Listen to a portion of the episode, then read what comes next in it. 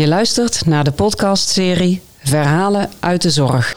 Bijna heel mijn werkzame leven ben ik, Erik van Roon, al verpleegkundige en docent verpleegkunde. En hoe leuk is het dan dat ik voor Fontes Hogeschool Mens en Gezondheid een serie afleveringen maak met als thema Verhalen uit de Zorg. Verhalen vanuit het perspectief van de zorgvrager of van de zorgverlener of vanuit een andere invalshoek. Soms is het zelfs een mix. De zorg staat in deze serie in ieder geval centraal en zo hoort het ook. In aflevering 9 alweer gaat het over duurzame zorg. Samen met kwartiermaker Duurzame Zorg Kati van Beek schreef Joost Bijlsma het boek Heel de Zorg. Dit is een reisgids voor professionals in de zorg die het duurzamer willen doen. Verduurzaming is volgens Joost en Kati niet alleen nodig vanwege het klimaat, maar ook vanwege onze gezondheid. En de zorg heeft hierin een belangrijke rol. De sector is verantwoordelijk voor meer dan 7% van de totale uitstoot van CO2 in ons land. 7%. En daar komt bij dat de zorg de voorbeeldrol zou moeten vervullen in verduurzaming. Helaas doen ze dat niet. Onze zorgsector is vergeleken met andere landen bijzonder vervuilend. Bovendien is de zorgsector al jaren de onder ongezondste sector om in te werken. We putten de aarde en de mensen onnodig uit. Dat is niet nodig als we de zorg anders inrichten. En het boek laat zien hoe dat kan. Joost en Kati vertellen de verhalen van de pioniers in duurzame zorg en delen routekaarten en tips. Verduurzaming begint op de opleidingen. Joost en Kati zijn daarom bijzonder blij dat zorgopleidingen hun boek mede mogelijk hebben gemaakt. Zo gebruikt het Summa College Eindhoven en Hogeschool Rotterdam het boek onder meer om hun docenten te inspireren.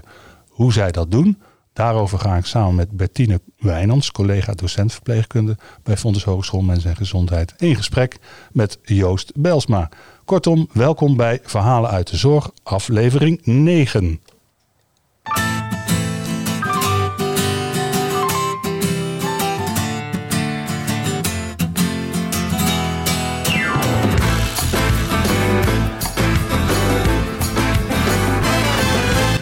Welkom Joost en Bertine. Hallo. Hallo, dag Joost. In jouw boek, ik heb hem hier voor me, hij ruikt lekker. Hij ruikt nieuw. Heb ik een, eh, een mooi citaat van Niels uh, Schuddeboom. De zorg veranderen, vraagteken. Lach om paarse krokodillen.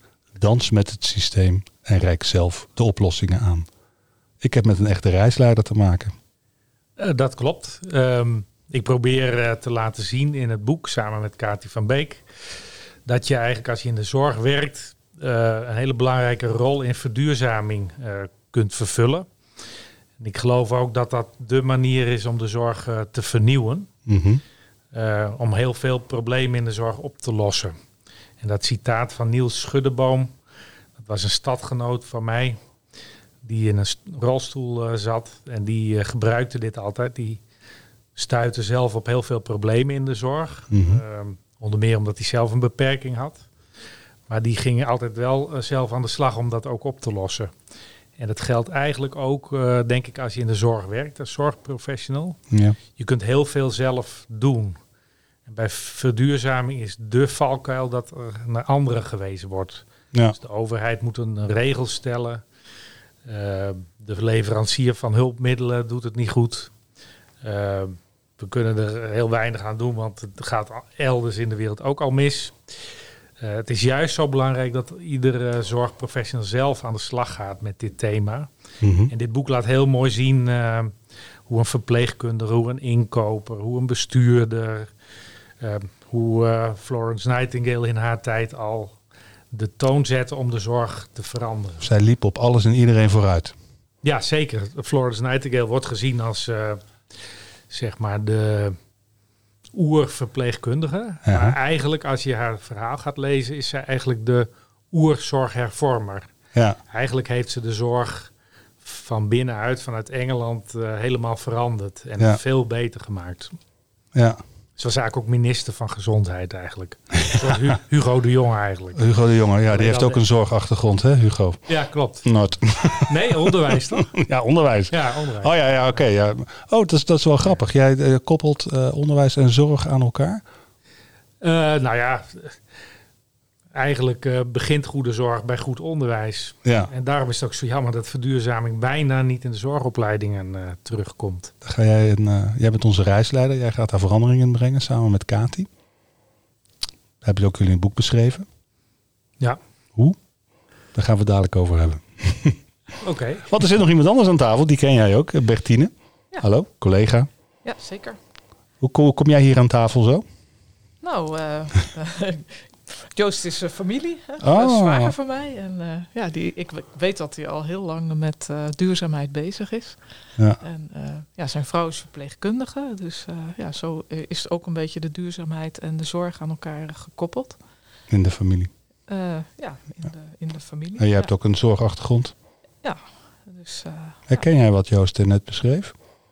Eh, ja, ik, ik denk dat we nog eh, eigenlijk bijna niks doen aan duurzaamheid in, eh, in onze opleiding. En eh, ja, als je de zorg wil veranderen, dan zul je moeten beginnen met, met de opleiding. Ja. Daar ligt de toekomst. Zie jij kansen in de, in de opleiding? Want we hebben het hier bijvoorbeeld, wij werken beide bij de Fonds Hogeschool Mens en Gezondheid, de opleiding tot verpleegkundige HBOV. Nou, Zie denk- mogelijkheden? ik denk dat, je, dat de eerste stap is bewustwording. Hè, dus de- dat, eh, eh, dat onze studenten zich bewust zijn van eh, dat er een probleem is. Eh, Ja. en, en dat ze daar zelf een bijdrage aan kunnen, kunnen leveren. Ja. Dus dat is een, eh, Ondertussen is Joost in het boek aan het bladeren. Hij zoekt naar, daar dacht ik al, dat die pagina. Ja, Want kijk, als je het over bewustwording hebt, Joost, hoe hebben jullie dat in jullie boek beschreven? Nou ja, de bewustwording eh, eh, begint nu heel erg te komen, in, ook in andere sectoren. Maar in de zorg is het eigenlijk nog vrij recent. Eh, wij hebben in het boek eh, ook een aantal dingen visueel opgenomen.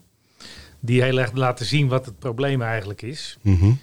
Zoals ja, die foto kun je op een podcast natuurlijk niet zien, maar dat is. Probeer hem eens te beschrijven. ja, ga ik doen. Is een fotograaf, eh, foto van eh, Maria Koik. Dat is een kunstenares uit Groningen. Mhm. Zij is zelf ook verpleegkundige geweest en eh, kreeg een borstamputatie. en ze verbazen zich over de hoeveelheid afval die daarbij vrijkomt. En ze heeft haar behandelaren zover gekregen dat ze van één operatie alle afval hebben verzameld. Mhm. En ze heeft dat eh, in een theateromgeving eh, neergelegd op de vloer. En is daar middenin gaan liggen. Heeft die eh, met een drone een videofilm gemaakt. Mhm. In het boek zie je daar dus een foto van. Ja, ik heb die foto ook nu voor me. En die foto is eigenlijk viraal gegaan. Ja. Internationaal zelfs. Omdat die zo tot de verbeelding spreekt. Je ziet hoeveel nou ja, jassen er nodig zijn bij een operatie. Hoeveel spuiten, hoeveel eh, mondkapjes. En één- En dit gaat over een periode van, dit is één operatie. dat is één operatie. Ik heb hier iets ook nog, dat is een infographic, dat is verderop in het boek. Mhm. Dat is misschien ook wat meer, ja, beter te vertellen dan, eh, dan alleen visueel. Daar staan getallen bij. Daar staan getallen bij. Ja. Dat, dat is zeg maar En hoeveelheid. getallen maken indruk.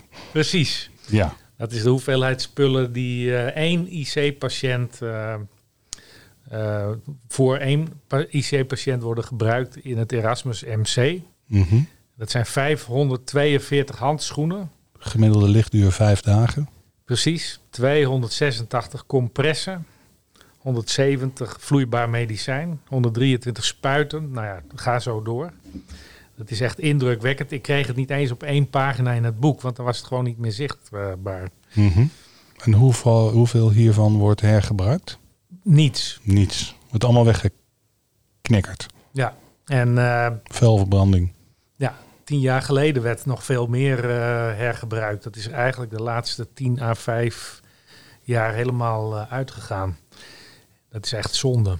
Ja. En, en wat, is, wat is veel meer? percentage? Wat, wat zou hergebruikt kunnen worden? Wat, eh, wat zegt het onderzoek, wat zegt het Nou, onderzoek daarvan? Ja, dat, zover zijn we helaas nog niet eens. Mhm. Maar eh, bijvoorbeeld eh, hele grote dingen als een darm-niet-machine. Dat is echt een ding wat honderden euro's kost. Er wordt één keer gebruikt, twee nietjes meegezet en dat wordt weggegooid in een eh, container. Dat is wel een mooi voorbeeld, vind ik altijd. Mhm. En ehm, ja, bijvoorbeeld een kunstnier, die wordt ook heel vaak hergebruikt. Dat is eh, iets wat in het, nou, het wordt heel vaak ook weggegooid. Dat was in het verleden ook iets wat erg vaak eh, hergebruikt eh, werd. En daar zie je ook meteen het probleem, want als je dat dus weer gaat hergebruiken, dan moeten er gewoon fabrieken dicht die die dingen maken. Mhm. Dat is een enorm verschil. Economische impact. Ja, en dat is ook een van de Springt de regering wel weer bij. Nou, de regering zegt dat de zorgkosten enorm uit de hand lopen. Hè? Dus, Het is maar net onder welk hoofdstukje dat je dit eh, gaat schalen. Zijn dit zorgkosten? Valt dit onder zorgkosten? ja, tuurlijk. Ja. Ja, we hebben gewoon geaccepteerd dat die operaties eh, steeds duurder eh, zijn geworden. En ehm, dat zie je ook bij medicijnen. Ja, waar ligt dan de grens? Hè? Dus, Ja. en de, ja, mensen willen natuurlijk... Dat, laat, kijk maar naar jezelf. Mensen willen het beste voor zichzelf. Dus die zeggen zelf ook niet zo gauw nee. En die, die zeggen ook niet zo gauw zeggen van nou... Als het bestaat wil ik er gebruik van maken. Ja, precies. Dus dat het, eh, ja. Maar je, je ziet wel eh, dat patiënten het steeds moeilijker krijgen te zien hoeveel eh, spullen er ook weggegooid worden. En dat is bijvoorbeeld bij corona ook heel duidelijk geworden. Mhm. Met name door die mondkapjes en zo. En dan zie je ook dat er een grens aan zit. Hè? Van als het op een gegeven moment niet meer geleverd kan worden, dan, dan denk je, hé, hey, Dan hebben we altijd mensen die het om niets doen. Die het weer kunnen leveren. hoe bedoel je dat? Sievert, Oh, zo. ja. Die heb je ook. Die heb je ook nog. ja. We hebben een aantal thema's. Dat is wel grappig. We hebben eh, wat eh, eh, uitgewisseld via de mail van tevoren. En ik had jou ter voorbereiding. En dat ging langs een drietal thema's. En je, eh, je- toen heb je iets heel moois opgeschreven. Zonnig, Eh, zinnig, zuinig en zonnig. zinnig, zuinig en zonnig. Daar moeten we het over gaan hebben. Ja, En kan je, kan je duiden, wat, wat, wat bedoel je met zinnig, zuinig en zonnig? Nou, die termen hebben Kati en ik eh, bedacht ehm, om te laten zien dat eh, duurzaamheid een heel breed thema is. Ja. Kijk, ehm, bij duurzaamheid denken een hoop mensen direct aan het milieu en dat is ook wel terecht. Eh, daar is die hele duurzaamheidsstroming door ontstaan. Maar duurzaamheid is een integraal onderwerp. Dus je kijkt naar alle aspecten van dingen die beter kunnen en houdbaarder kunnen. Zodat zeg maar de aarde langer meegaat, om het zo maar te noemen, voor de mens. Mhm. Eh, zinnig is eh, dat deel, wat ook wel bekend is van reclame zelfs, is dat je alleen de zorg verleent die nodig is. Dus passende zorg noemen ze het ook wel. Preventie valt er ook onder. Eh, eigenlijk is de belangrijkste vorm van duurzaamheid dat je dingen niet doet. Dus dat je overbodige dingen niet doet. Dus je moet heel goed nadenken van tevoren, wat heb ik echt nodig om deze zorg te Ja. verlenen? Want we hebben het over zorg. En als je wat dieper kijkt, dan is er ook heel vaak overbodige zorg. Dus dan zijn er operaties die eigenlijk niet gedaan hoeven te worden. Eh, zou je bijvoorbeeld met preventie door mensen een andere leefstijl aan te leren, geen pillen meer hoeven te gebruiken, bijvoorbeeld Mhm, bij diabetes. Op Positieve gezondheidszorg, preventie. Precies, dat valt er ook onder, positieve gezondheidszorg. Eigenlijk is uh, doordat we met zo'n beperkte blik uh, naar gezondheid hebben gekeken, is die bredere blik is een beetje weggevallen. Mhm. En daarom is het ook zo belangrijk om integraal uh, te kijken. Ja, maar, maar, dat is wel iets waar we ook als opleiding wel goed bij kunnen aansluiten en eigenlijk ook al wel doen. De, de preventieve gezondheidszorg, Mhm. uh, gezond leven. Uh, ja, dat, dat, daar is absoluut al wel aandacht voor, maar dat zou misschien nog wel meer mogen. Ja, positieve gezondheidszorg in het kader van de preventie. En we hebben ook zoiets als persoonsgerichtheid. Ja. Daar, ja. daar heb ik een leuk jingeltje van. Ik moet hem even instarten. Persoonsgerichte zorg. Hoe komt dat in jouw verhaal tot uiting? Hoe maak je die koppeling, Joost? Uh, ja, ik was nog aan het uitleggen wat zinnig, zuinig en zonnig was. het kwam er zo in één keer tussendoor. ja, nee, dat geeft niks. Dat geeft niks. Um, ja, dat is ook het, me het, meest, maar het past ook het best bij zinnig, dus dat is wel goed. Ja. Uh, wat er nu aan de hand is, het probeer het even heel simpel uit te leggen. Het is waarschijnlijk ook wat zwart-wit, zoals ik het nu zeg, maar dat geeft niks. Uh, heel veel zorg is fabrieksmatig ingericht. Ja. Dus vol, volgens protocollen, volgens uh, procedures, procedures, materialen. Ja. Dat heeft uh, zijn functie, want bijvoorbeeld in de kankerzorg of in de heup, als je die vervangt, is heel handig dat dat goed opgedeeld is. Dat uh, mensen op tijd de juiste dingen doen, dat alles goed klaar ligt, dat het echt, uh, ja, zo echt, echt efficiënt en goed loopt. Mm -hmm. Alleen bijvoorbeeld uh, als je dat te ver doorvoert, dan gaat fabrieksmatige kant een te belangrijke rol spelen. Dan, Mhm. eh, bijvoorbeeld dan gaat er te veel gekeken worden naar bekostiging. Eh, in de GGZ zie je dat heel duidelijk. Daar is er alles volgens met name de, eh, de aandoeningen in de GGZ eh, geregeld. En blijkt dat mensen toch soms meerdere aandoeningen hebben, vallen ze helemaal niet zo in het vakje. Blijken ze niet echt een medicijn nodig te hebben, maar een ander advies. Hè. Zit weer op die zinnige zorg. Eh, daardoor, ja, door, door hoe het geregeld is, kunnen mensen heel vaak niet de zorg verlenen die ze eigenlijk willen. Ja. Ze hebben te weinig tijd om wat verder te kijken, want ze moeten dat ene ding doen. Wat in een fabrieksmatige. Ja, Nou, je hebt het niet over de zorgverleners. ja precies. Ja. Ja. Die weer worden gestuurd door de zorgverzekeraars. Want die labelen iets, Ja, toch? ja dat klopt. Ja. Nou, in de thuiszorg heb je heel lang die discussie gehad eh, dat alles op de minuut nauwkeurig moest. Ja, ja, ja. En dat is niet goed voor mensen, want mensen hebben ehm, behoefte aan een praatje. Eh, de persoonsgerichtheid van de zorgverlener Mhm. eh, vraagt om tijd. Die vraagt om van, hé, ik moet even bij die patiënt kijken, wat is er nou echt aan de hand? Mhm. Maar als je vijf minuten hebt om een steunkous aan te trekken... Mhm. en, en je denkt, nou, ik moet vijf minuten langer hier blijven... want er is iets aan de hand wat ook belangrijk is... ja, dan past dat niet in die fabrieksmatigheid van de zorg. Ja. En we hebben het wel over persoonsgerichtheid. Ja, precies. Maar het wordt wel gestuurd door al die procedures en protocollen. Ja, En geldstromen. Klopt. En beperkingen. ja. Enzovoort. En daarom is het ook zo moeilijk om eh, daaruit te springen, zeg maar. Want je, je wordt verwacht om je eh, werk naar behoren te doen. En voor je het weet zit je in een soort sleur. Ja. Dat hoor je niet alleen bij verpleegkundigen, maar dat hoor je bij huisartsen, bij psychiaters. Er zijn heel veel burn-out gevallen. En eh, dat heeft bijna allemaal hiermee te maken. Die mensen zeggen, ik kan mijn werk niet zo invullen als ik zelf wil. Ik heb te veel administratie. Ik heb niet genoeg tijd voor de patiënt. Ehm, en daar kun je wel wat aan doen, maar dat is best ingewikkeld, omdat je steeds tegen een systeem stuit eh, wat de andere kant op duwt. En wij leiden, Bertine, wij leiden 17, 18, 19, 20-jarige mensen op voor dat mooie vak in de zorg. En hoe gaan wij dit voorkomen? Hoe, hoe kunnen wij ze daarop voorbereiden? Dat is een uitdaging voor ons. Dat is een hele uitdaging, ja. Daar hebben wij een reisleider bij nodig. Eh, Meerdere, denk ik. Ja, ja. Een kritische beroepsprofessional. Ja. Dus, eh, Hoe gaan wij dat doen? Hoe gaan wij die mensen die enthousiast voor dit vak hebben gekozen, enthousiast houden en Ja. behouden voor de zorg? Ja. Zonder te verdwalen en verdrinken in protocollen, procedures.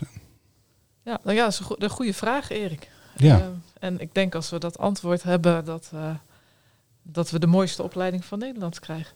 Dat, dat denk ik ook. En ik, ik, ik heb natuurlijk een beetje door het boek gebladerd. En je hebt heel veel verhalen opgehaald hè? bij mensen, de, de, de, de, de voorlopers, de innovators in de zorg. Ja, er zijn heel veel mensen die, eh, die gaan meer hun eigen gang. Dus eh, een leuk voorbeeld is denk ik een huisarts. Die, eh, een beginnende huisarts, die zou beginnen in een praktijk. En die zei van ja, maar ik wil dit allemaal niet. Ik wil niet meteen in een praktijk vallen met zoveel praktijkondersteuners, assistenten. Ehm, en dat ik heel veel productie moet draaien. Ik wil het zo inrichten als ik zelf wil. Mhm. Dus die heeft een hotelkamer gehuurd. eh, daar ontvangt hij patiënten. Oh, Heeft een bakfiets gekocht. Gaat met de bakfiets langs de patiënten. in plaats van de dokterstas in zijn hand heeft hij een bakfiets. Precies. Ja. En hij, eh, hij richt het precies zo in zoals hij zelf wil. En je ziet ook bij... eh, nou, in de thuiszorg heb je buurtzorg en buurtzorg T in de GGZ. Waar staat die T voor ook alweer? Ja, therapie, toekomst, thuis. Ja, Ze wilden niet buurtzorg eh, GGZ heten, geloof ik. Maar, maar stigma. nou, weet ik niet, Of- weet niet ja, of het daarmee te Nou, maken heeft. Maar. In ieder geval gaat het over GGZ. En je, daar zie je dat ehm, ja, verpleegkundigen gewoon meer tijd krijgen, SPV'ers of eh, psychiaters meer tijd krijgen om het zelf op hun manier in te richten. Mhm. Doordat ze minder managers hebben, eh, ja, minder, minder fus zeg maar eromheen. ja, en je ziet ook binnen de verpleegkundigen zelf eh, dat die ook meer ruimte krijgen. Je hebt ook zorgopleidingen die nu eh, al bij het begin verpleegkundigen laten meedenken over hoe de zorg het beste vorm gegeven kan worden. Dat zie je op verschillende opleidingen. Dat is ook Zo- heel belangrijk. Dus ze moeten wel weten, denk ik dan. Dat ik vind dat een wel een leuke, vind dat een leuke uitdaging voor ons, Bertine. Nou, ik denk dat het wel mooi is om ook eh, voor dit soort nieuwe ontwikkelingen en ideeën vanuit studenten ook een ruimte te geven.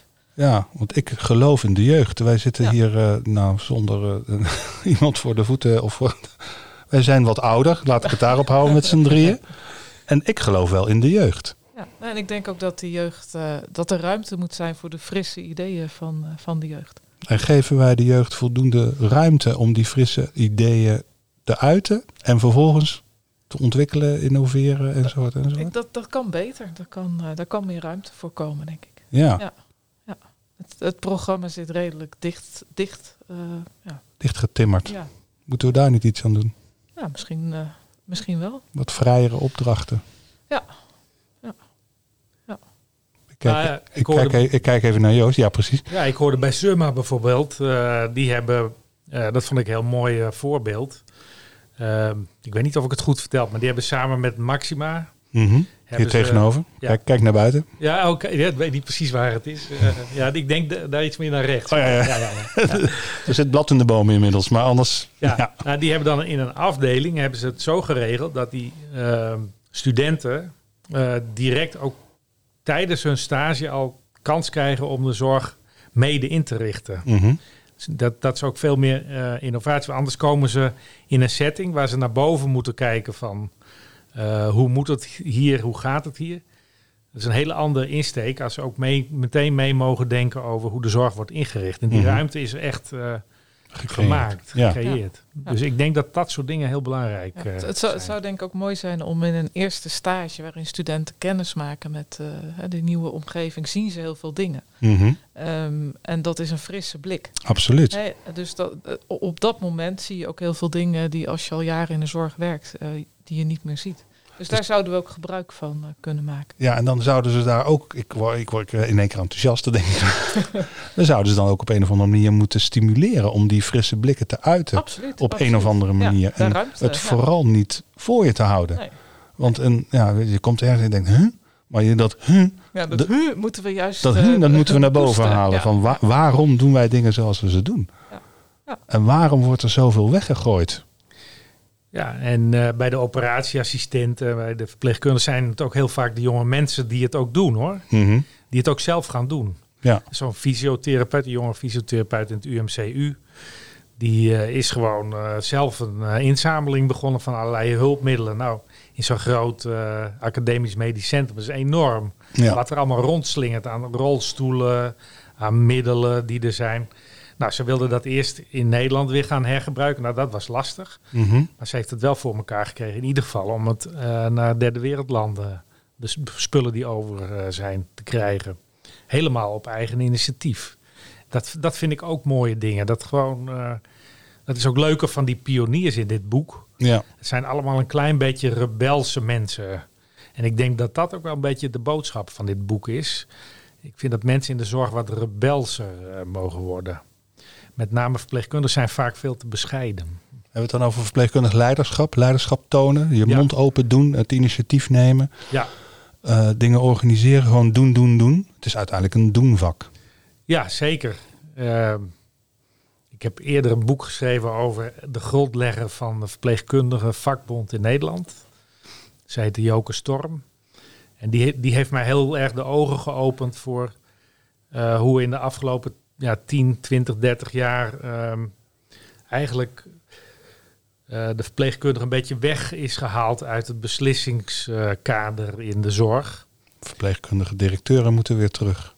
Verpleegkundige Zou kunnen. adviesraad. Ja, nou de VAR heb je natuurlijk, Ja. maar eh, de verpleegkundige directeuren heb je hier weinig. En eh, die zijn eigenlijk in de jaren negentig helemaal weggegaan. gegaan. Ondanks de witte woede aan het begin van de jaren ja, negentig. precies. dat, dat was nu ook- 91 was Ja. een vakbond die ja, toen is ontstaan. ja, dat was 1991. Joker was daar. eh, Ja, En eh, wat ik al een heel erg ehm, mooi vind, is dat ik denk dat, dat daar ook heel veel kansen liggen. En die Bianca Buurman, de huidige voorvrouw van eh, VNVN, mhm. die zegt dat ook. Eh, het belangrijkste is dat wij ook weer in de lead komen. Ja, Dat wij zeggenschap hebben. Dus niet medezeggenschap, maar echt zeggenschap. autonomie. De vorm van de zorg. Dat heb je ook in de corona gezien. Ja. Eh, als je kijkt naar de beslissing, eh, de beslissende organen in, de, in corona. Er waren allemaal artsen, heel vaak mannen. En bestuurders, maar heel weinig verpleegkundigen. Ja, dat vond ik voor het moment, het schiet me nou in één keer te binnen. Bij Jinek was dat volgens mij aan tafel, dat eh Diederik, eh, hoe heet hij ook weer? met- Gommers. Ja, Gommers aan tafel zat met Rowan Marijnissen, de, Ja. de voorzitter van de VNVN-sectie IC. En dat die wisselde van stoel. Ja, Want waarom moet altijd de dokter dicht bij Eva Jinek zitten? En toen zei hij ook van, nou, nou dat is inderdaad heel raar. We gaan, we gaan verwisselen.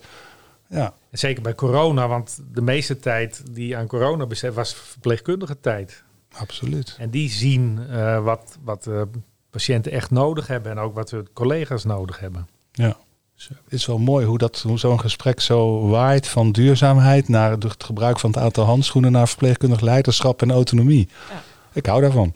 Integrale zorg, ja, dat is- Integraal, Ja. over de hokjes heen. Ja, ouderenzorg, GGZ, eh, ziekenzorg, maar ook eh, verpleegkundigen, artsen, bestuurders. En dat is ook het mooie met duurzaamheid.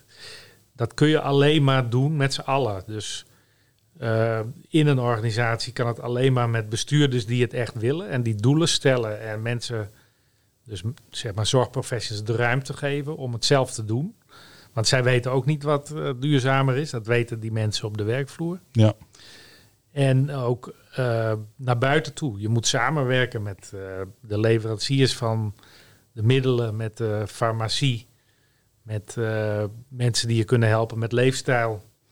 En dat maakt eigenlijk het vak alleen maar eh, leuker, denk ja, ik. ja, Het is alleen zo moeilijk om daaruit te komen als je eenmaal erin zit. ja. Want socialiseren is een handicap in dit geval. Jazeker. Ja. En, en Je, hebt moet eigenlijk een beetje asociaal zijn. dat is ook weer een contradictie, toch? Ja, ja, precies. Maar je neigt heel snel, want dat, wij leren, dat, daar kom ik weer terug op, eh, op Bertine, op, op, op ons, op onze taak, om die mensen dat hm gevoel, om dat te uiten. Maar ja, die- het eerste wat je doet als 17, 18-jarige, je eerste stage, is kijken naar die oudjes Ja. zoals wij. Hoe doen zij het? Ja, en, eh, En dan pas je je nadoen. Ja. aan. Ja. Ja, de vraag is van waarom doen we het eigenlijk zo? Waarom niet anders? Nou, geef eens antwoord. Dat kun je, die vraag moet je bij elke, eh, ja, bij elke handeling eigenlijk eh, opnieuw stellen. Ja. Continu een soort van reflectief moment inlassen van waarom doe ik dit? Hoezo? Waarom? Waarom? Waarom? Ja, bijvoorbeeld eh, bij operatiekamers staat de luchtbehandeling eh, dag en nacht aan. Niemand wist waarom. Ja, eh, dat is veiliger. Oh ja, als er een patiënt binnenkomt, dan kunnen we meteen aan de slag. Onder het mom van veiligheid kan heel veel. Maar als je tien operatiekamers hebt, hoeven er niet tien de hele nacht stand-by te staan. Dat is Nee. onzin. Nee, En als niemand die vraag stelt, waarom doen we eigenlijk eh, alles aan de hele dag, 24 uur? Dan eh, gebeurt er niks. En als het wel gebeurt, dan levert het tonnen op. Ja.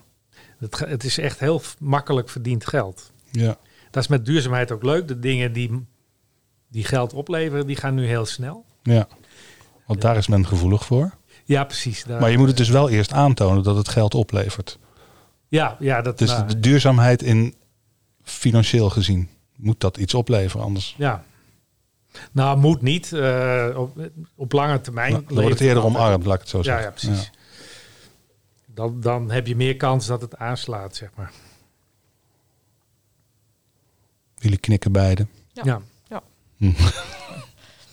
Oké, ehm, Dat kan echt niet meer. Flus je maar. Duurzaamheid en wat kan echt niet meer. Wat moet wat jou betreft, Joost, tot het verleden gaan behoren? Nou ja, ik had het over die darmnietmachines die Mhm. weggegooid worden. Daar moeten ze mee stoppen. En ik denk dat... eh, Vandaag. Ja, vandaag. Of hergebruiken. Ja. En ik denk... eh, ja, desinteresse in patiënten. Hè, dat je gewoon op de automatische piloot handelingen verricht. Desinteresse in patiënten. Ja, wat is dit? ik probeer het ook een beetje... Ja, je kleurt een beetje nu. Hè? Want je ziet hier twee mensen uit de zorg reageren. Desinteresse in patiënten. We hebben het over persoonsgerichte zorg. Hebben we het net een half uur bijna over gehad. En nu Ja. komen we desinteresse. Maar eh, verklaar je nader. Nou, ja, zeg maar de manier waarop eh, sommige mensen hun werk moeten doen, eh, ja, geeft ze dus onvoldoende tijd. En dat, ja, dat sluipt er dan in. En als je geen tijd hebt, dan is het heel moeilijk om eh, echt aandacht aan mensen te geven. Kijk maar naar jezelf. Als je heel eerlijk bent. Ik zal het proberen. Als je een beetje gestrest bent, ehm, alles moet snel, dan is het heel moeilijk om ook nog echte aandacht te geven. Mhm. Dan kun je misschien nog eh, net doen of je vriendelijk bent. Eh, Randstad glimlach noemen ze dat ook wel. maar ehm, Ik leef met u mee, meneer Belsma. ja, ik zeg ook Ja. niet dat iedere eh, patiënt eh, dat je daar ehm, eh, vrienden mee moet worden of zo. Dat is, dat is het punt niet. Maar het gaat om luisteren. Van wat, wat is het echte verhaal? Wat is het verhaal achter het verhaal? En daar moet je de tijd voor hebben. Ja. Maar misschien sla ik een beetje door. Ik kijk nu naar Bettine. Nee, ik pro- probeer even de link te leggen, ja. Ehm, Ik denk niet dat je doorslaat. Maar nou, het gaat een beetje snel. Van, eh, van de niet-machine naar eh, desinteresse eh, naar de patiënt.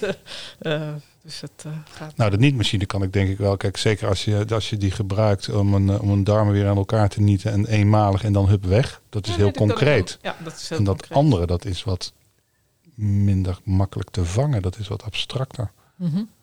Wel desinteresse, ja, daar werd ik op getriggerd. Hoezo desinteresse? Nou ja, wat, wat er ook echt niet meer kan, is eh, dat je oudere mensen die misschien wel wat aan hun leefstijl kunnen doen, Mhm. gewoon maar eh, eh, pillen geeft eh, tegen diabetes, terwijl je eigenlijk weet, dat, bijvoorbeeld als huisarts, dat het niet nodig is. En wat ik eigenlijk, maar dat is nog dieper en filosofischer, wat echt niet meer kan, is dat ehm, als je in de zorg werkt, dat gezondheid ehm, niet bovenaan staat. Ik probeer me dat te realiseren. Ik, ik heb heel lang ehm, gekeken naar dat cijfer van 7% ziekteverzuim. Ja, dat is fors. Al jarenlang de sector die het ongezondst is om in te werken. Moet je je voorstellen, hè? Je werkt in een sector die gaat over gezondheid. Gezondheidszorg, ja. ja, maar het is de ongezondste om in te werken. ja. Nou, dat kan echt niet meer, toch? Hoe, hoe maak je de gezondheidszorg gezond om in te werken? Ja, Zodat het niet ongezond is, zodat je er niet ziek van wordt. precies. Ja, Dat is toch raar dat dat zo is? ja. En hoe komt dat? Door die betutteling. Door die procedures. Door... Onder meer. Maar ik denk dat je gewoon moet vragen aan de zorgprofessional zelf. eh, hoe kunnen we er nou gezond maken? Daar moet, moet elke organisatie mee aan de gang. En die moet dat niet van bovenaf bedenken van nou we gaan dat zo doen met een mooie ziekteverzuimprogrammaatje of zo. Nee, die moet echt met hun, met hun medewerkers in gesprek. Ja, Van hoe maken wij dit werk nou zodat het ziekteverzuim naar 4% gaat of 5%? En we accepteren gewoon dat het 6, 7 tot 8% is. En wat krijg je dan? Dat een heleboel mensen uit de zorg eh, verdwijnen op een gegeven moment. En dat wil je niet, want dat heeft namelijk een, wordt een vicieuze cirkel. Als Ja. jij ergens werkt, er is veel ziekteverzuim, dan wordt het voor jou zelf ook weer zwaar. Dan ben je zelf weer eerder ziek. En zo kom je nooit uit het cirkeltje. En dan wordt het weer minder aantrekkelijk om in de zorg te werken. Dus eigenlijk moeten we tegen, eh, met z'n allen tegen elkaar zeggen... ziekteverzuim boven de 5% accepteren we niet meer in de zorg. nou, deal. Oké. En als die hoger is dan 5%, dan moeten we naar de werkvloer. En dan gaan we de verhalen bij de mensen ophalen. Hoe dat het gezonder zou kunnen. Hoe dat het duurzamer zou kunnen. Want mijn eigen gezondheid is ook een duurzaam iets, toch? Ja, Nou ja, daar, Ja. we- daar kunnen we mee starten, toch? Dat is, eh, Hoe? om die verhalen op te halen. Ja. Ja.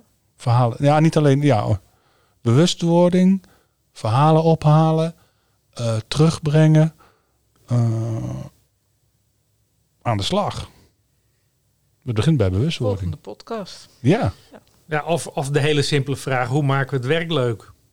Hoe houden we het Hoe werk leuk? we het leuk? En hoe houden we het leuk? Waarom heb je ooit gekozen voor dit vak? Waarom heb je ooit gekozen voor dit vak in de zorg, Bettine? Ik Wat heb- was jouw drijfveer? ja, werken met mensen. Werken met Ja, mensen, ja. passie, Ja.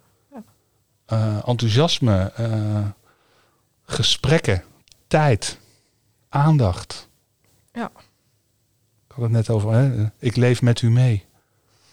Je hebt het dan over professionele nabijheid, professionele distantie, persoonlijke nabijheid, persoonlijke eh, eh, distantie. Dat is, het wordt een mix. Ik zie hier twee knikkende mensen aan tafel. We gaan naar een stukje muziek. Denk ik. Muzikale zorgherinnering. Benieuwd naar jouw koppeling van een zorgmoment aan muziek? Of andersom, zoals jij wil. Of andersom, zoals jij wil. Je hebt een, eh, een, eh, een, een bijzondere artiest. Dat mag je zelf even toelichten. Dat is Daniel Lohuus, Mhm. bekend van het lied eh, Op fietsen. Dat is een Drent. Ik ben altijd eh, erg gecharmeerd van zijn teksten en dat geldt ook voor dit nummer. Mhm. En, en wat, welk zorgmoment koppel je hier aan? Nou, niet echt een moment, maar meer ehm, eigenlijk heel veel momenten eh, van mensen in de zorg die ik heb meegemaakt. Ehm, mensen die echt gaan voor eh, hun patiënten. Mhm. Zegt, eh, met name in de ouderenzorg heb ik daar hele mooie voorbeelden van gezien, maar ook in de gehandicaptenzorg. Eh mensen die. eh, in het boek staat er bijvoorbeeld. Tijdens corona was eh, er een televisieprogramma op. Frontberichten. Ja, ja, ja. Daar was een mevrouw die in de gehandicaptenzorg werkte. En die, die ging alleen met. Die bleef eigenlijk alleen op de groep om die patiënten die ook die hele situatie niet begrepen. Eh, om die te helpen. En die. ja, ik zou het woord opofferen willen gebruiken, maar dat is niet het goede woord. Het zijn mensen die er echt helemaal eh, voor gaan. En het zijn vaak hele bescheiden mensen. Mhm. Ik wil niet zeggen dat je je moet opofferen. Dat is totaal, totaal niet de bedoeling. Maar dit laat, lied laat heel erg zien waar de passie precies eh, zit. En die mensen zijn vaak bescheiden. Dat blijkt ook uit dit, uit dit nummer. Oké, we gaan luisteren. Daniel Lohuus en het nummer heet Eh, bij de hemel in de rij? Bij de Hemel in de Nee? Ja, zoiets. Ja, bij de Hemel in de Rij. We gaan luisteren. Ik ga hem instarten.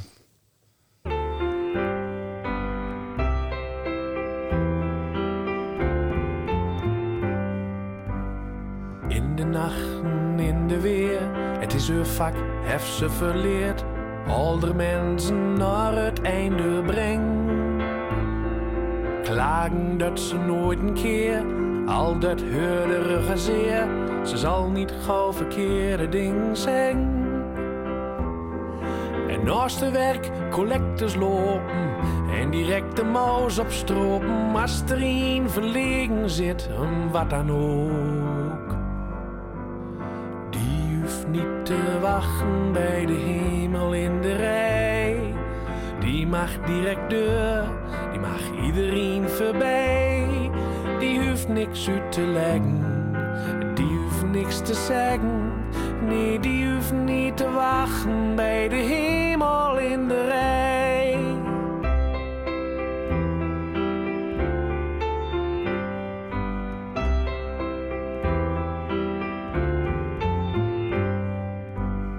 Zo ken ik ook een meneer, ook werkelijk niks verkeerd, omdat er niks geen kwaad in hem zat.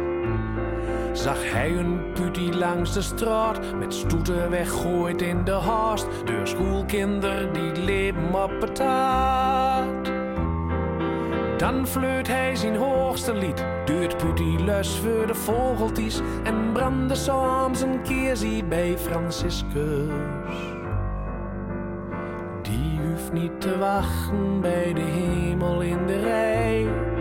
Die mag direct deur, die mag iedereen voorbij. Die hoeft niks uit te leggen, die hoeft niks te zeggen. Nee, die hoeft niet te wachten bij de hemel in de rij. Bij de hemel in de rij, bij de hemel in de rij. Staan stukken vaak ook nog eens achteraan. Ze willen zich weer niet opdringen, maar dan begint de hele rij te wiezen en te wenken en te zingen.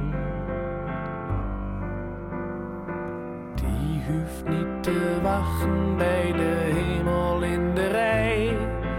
Die mag direct deur, die mag iedereen voorbij. Die hoeft niks uit te leggen, die hoeft niks te zeggen. Nee, die hoeft niet te wachten bij de hemel in de rij.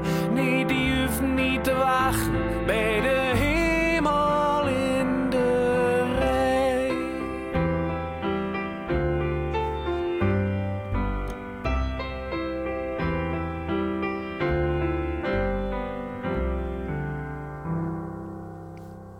Daniel Lohus bij de hemel in de rij. Ik heb het beeld. Ik heb geluisterd naar de tekst. Ik denk, ja, dit zijn de innovators in het boekje die jij beschrijft, die in de, bij de hemel niet in de rij hoeven te staan. Nou ja, Ook. ja, ik heb het eigenlijk meer uitgekozen omdat ik denk dat eh, dit ook de valkuil is. Mhm. Hè, ik had het over opoffering, eh, bescheidenheid, ehm, niet zeggen doen. Ja, Nou, dat doen is prima. Ehm, maar het mag wel iets onbescheidener als het gaat om ehm, hoe de zorg wordt ingevuld, hoe, hoe dat eruit ziet. ja, laat je horen. Ja, precies. Laat je zien. Ja. Verpleegkundig leiderschap, daar hebben we hem weer. Ja, precies. Ja, En dan is het ook een heel mooi beroep als je gewoon. Ja, als je het kunt invullen zoals jij het wilt. En ik denk ook dat er heel veel zijn hoor, die het zo invullen nog steeds. Mhm. Kijk, eh, we kijken nu vooral naar die ziekteverzuim van 7%. Mhm. Maar er zijn ook heel veel mensen die ook binnen de huidige kaders al eh, toch het heel goed doen. Maar dat zijn niet de grootste roepers, zeg maar. eh. nee. En we hebben wat meer roepers nodig om het zo te krijgen dat meer mensen het ook leuk gaan vinden, denk ik. Op de barricade.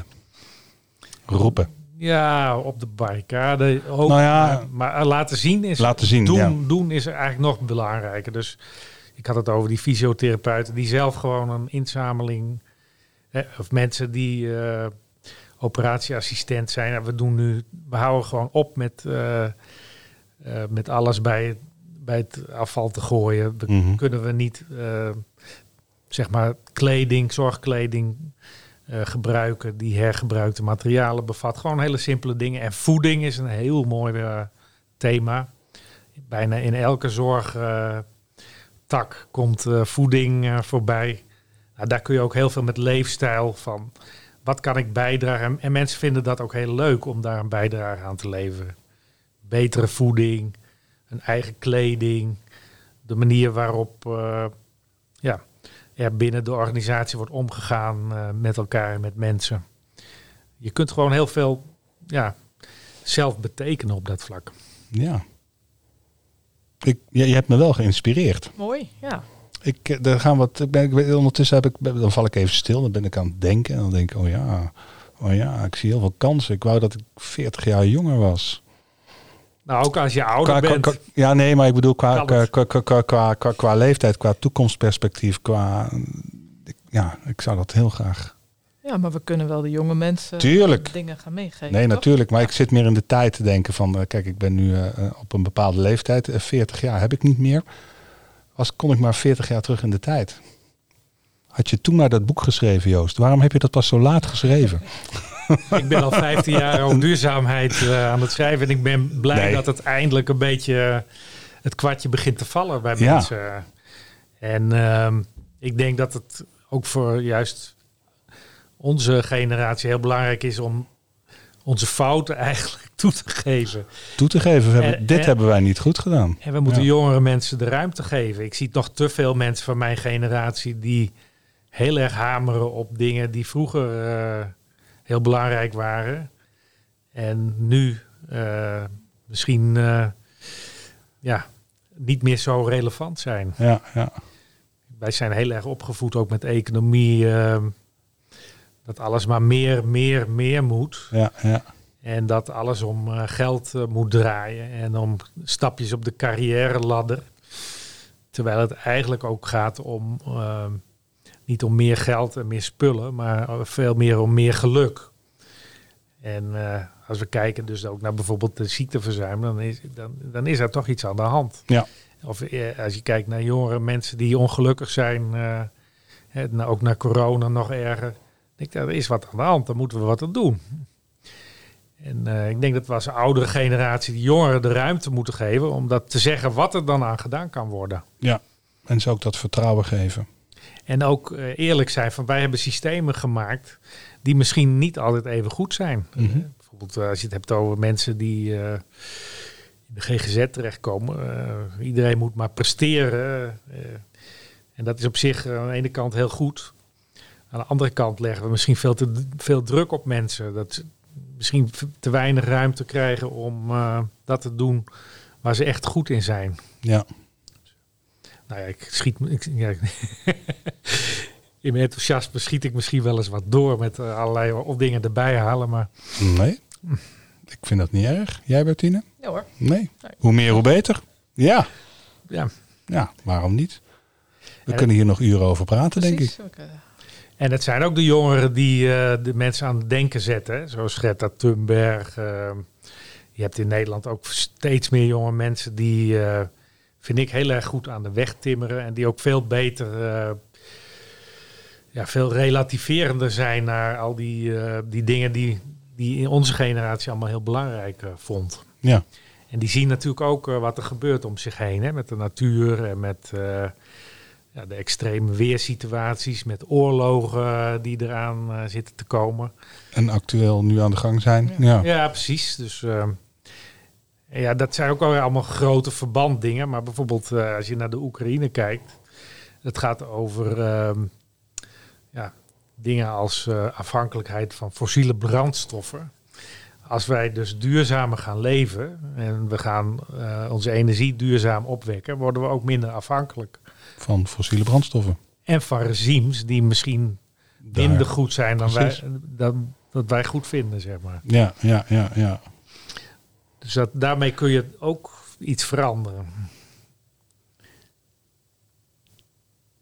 Enzovoort, enzovoort, enzovoort.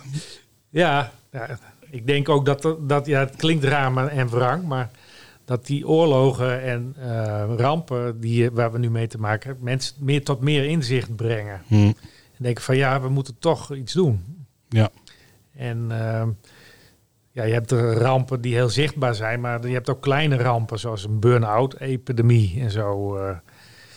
Eh, ja, dat zijn ook dingen waar je wat tegen kunt doen. En dat is zo mooi aan het boek. Daar staat in wat je eraan kan doen. Hoe heet het boek? Heel de zorg. Heel de zorg. En de schrijvers zijn Joost Belsma en Kati van Beek. oké. En de uitgever, Magma Publicaties. top. Wil je meer weten? Ben je geïnspireerd geraakt? Dan eh, koop het boek. Er staan heel veel verhalen in. Heb jij opgehaald als reisleider? Pioniers in de zorg. En we hebben het eh, de afgelopen even spieken. Oeh, de ruim drie kwartier al. Hebben we het gehad over duurzaamheid in heel de zorg. Zijn er nog dingen die onbesproken zijn die nog gezegd moeten worden nu? Ik kijk naar rechts, ik kijk naar Bertine. Ik kijk rechts, recht voor mij zit Joost.